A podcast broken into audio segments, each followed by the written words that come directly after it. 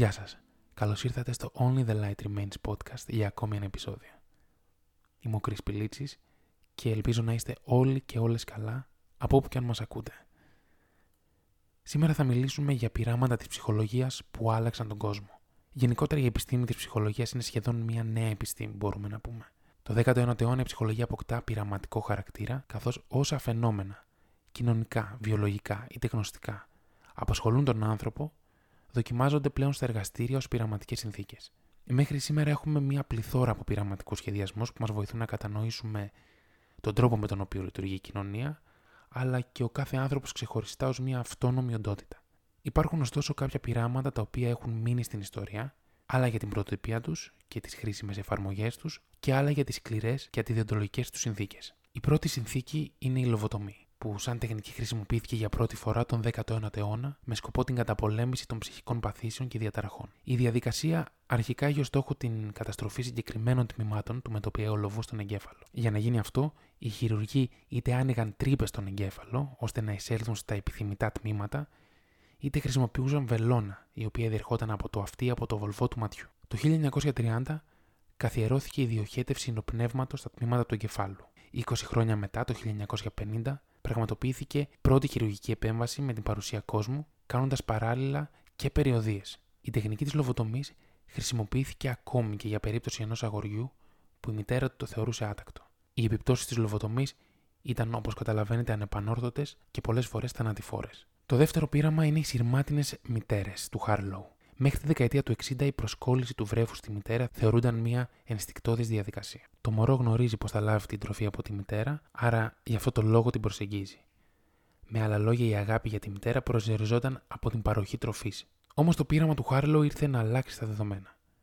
Δημιούργησε δύο μητέρες μαϊμούδες, η μία με σύρμα και η άλλη με ύφασμα. Μόνο η σειρμάτινη μητέρα διέθετε το μηχανισμό από τον οποίο χορηγούσε γάλα στις νεογέννητες μαϊμούδες. Όπως μπορεί να γίνει κατανοητό, τα νεογέννητα αντιμετώπισαν σοβαρό πρόβλημα προσαρμογής, καθώς αποχωρίστηκαν τις βιολογικές τους μητέρες για τις ανάγκες του πειράματος. Τα νεογέννητα, μη έχοντας κοντά τους τις βιολογικές τους μητέρες, άρχισαν να αποκτούν προσκόλληση με την υφασμάτινη μητέρα. Αν και η σειρμάτινη μητέρα ήταν αυτή η οποία παρήχε γάλα, τα νεογέννητα προτίμησαν την αίσθηση ζεστασιάς, αλλά και ασφάλειας που παρήχε η υφασμάτινη μητέρα. Σαν αποτέλεσμα ήταν να προτιμούν τη σειρμάτινη μητέρα μόνο για την κάλυψη των διατροφικών αναγκών, αλλά να παίρνουν περισσότερη ώρα με την υφασμάτινη. Φάνηκε πως ένα νεογέννητο δεν έχει ανάγκη μόνο την πρόσληψη τροφής, αλλά έχει ανάγκη και τη μητρική αγκαλιά και ζεστασιά για την ομαλή ανάπτυξή του. Το επόμενο πείραμα έχει να κάνει με την γνωστική ασυμφωνία. Προσπαθούμε να δικαιολογήσουμε τις επιλογές μας ώστε να αποκτήσουν νόημα. Το 1959, ο ψυχολόγος Φέστινγκερ δημιούργησε μια πειραματική συνθήκη ζητώντας από τους συμμετέχοντες να εκτελέσουν συγκεκριμένες ανιαρές ενέργειες. Αφού ολοκληρώθηκε το πείραμα, το κάθε άτομο πληρώθηκε είτε με ένα δολάριο είτε με 20 δολάρια, ώστε να προσπαθήσει να προσεγγίσει και άλλους συμμετέχοντες, λέγοντάς τους πως η όλη διαδικασία ήταν άκρος ενδιαφέρουσα. Αρκετοί από εσάς θα υποστηρίξετε πως τα άτομα που πληρώθηκαν περισσότερο θα είχαν κίνητρο να προσεγγίσουν περισσότερα άτομα. Λάθος. Οι συμμετέχοντες που πληρώθηκαν μόνο με ένα δολάριο περιέγραφαν τη διαδικασία ως πιο ενδιαφέρουσα από ό,τι πραγματικά ήταν. Τα άτομα με την μικρότερη πληρωμή προσπάθησαν να νιώσουν καλύτερα, μειώνοντας την ασυμφωνία που ένιωθαν λόγω της χαμηλής πληρωμής τους και της βαρετής διαδικασίας.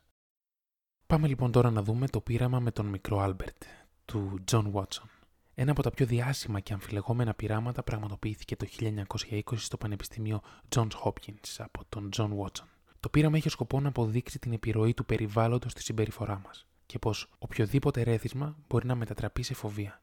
Για τις ανάγκες του πειράματος χρησιμοποιήθηκε ο 9 μηνών Άλμπερτ, ο οποίος πριν την πειραματική συνθήκη δεν έδειχνε καμία φοβία στα ζώα, και ειδικότερα στους άσπρους αρουραίους.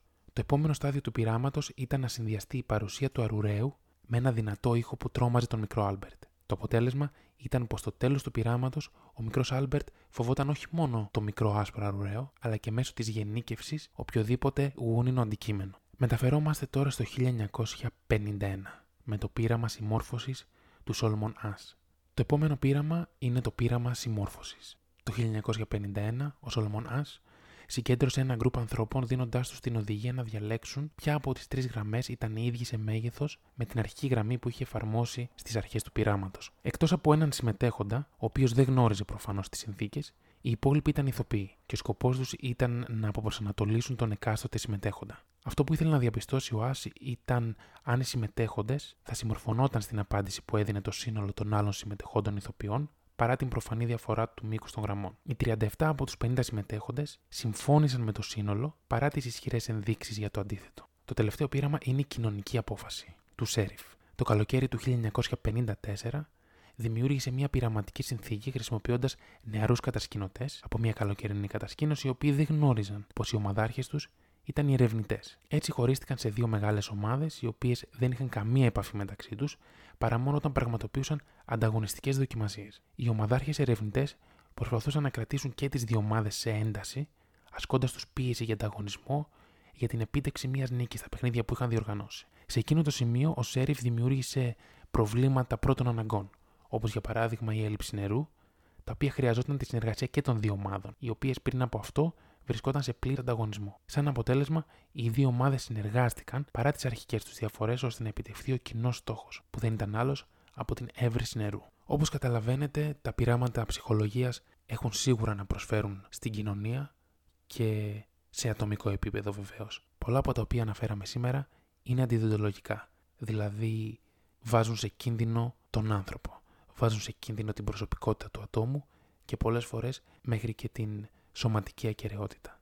Παρ' όλα αυτά, από όλα αυτά τα πειράματα που αναφέραμε μπορούμε να βγάλουμε χρήσιμα συμπεράσματα για μια επιστήμη, την επιστήμη της ψυχολογίας, η οποία θεωρείται ακόμη νέα και σίγουρα έχει να προσφέρει ακόμη περισσότερα στο μέλλον. Είμαι ο Κρίς Πιλίτσης, ελπίζω να βρήκατε ενδιαφέρον αυτό το επεισόδιο με τα πειράματα της ψυχολογίας.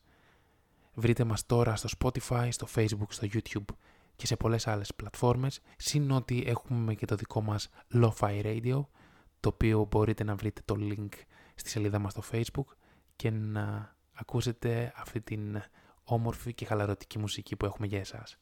Μέχρι το επόμενο επεισόδιο, να είστε όλοι και όλες καλά.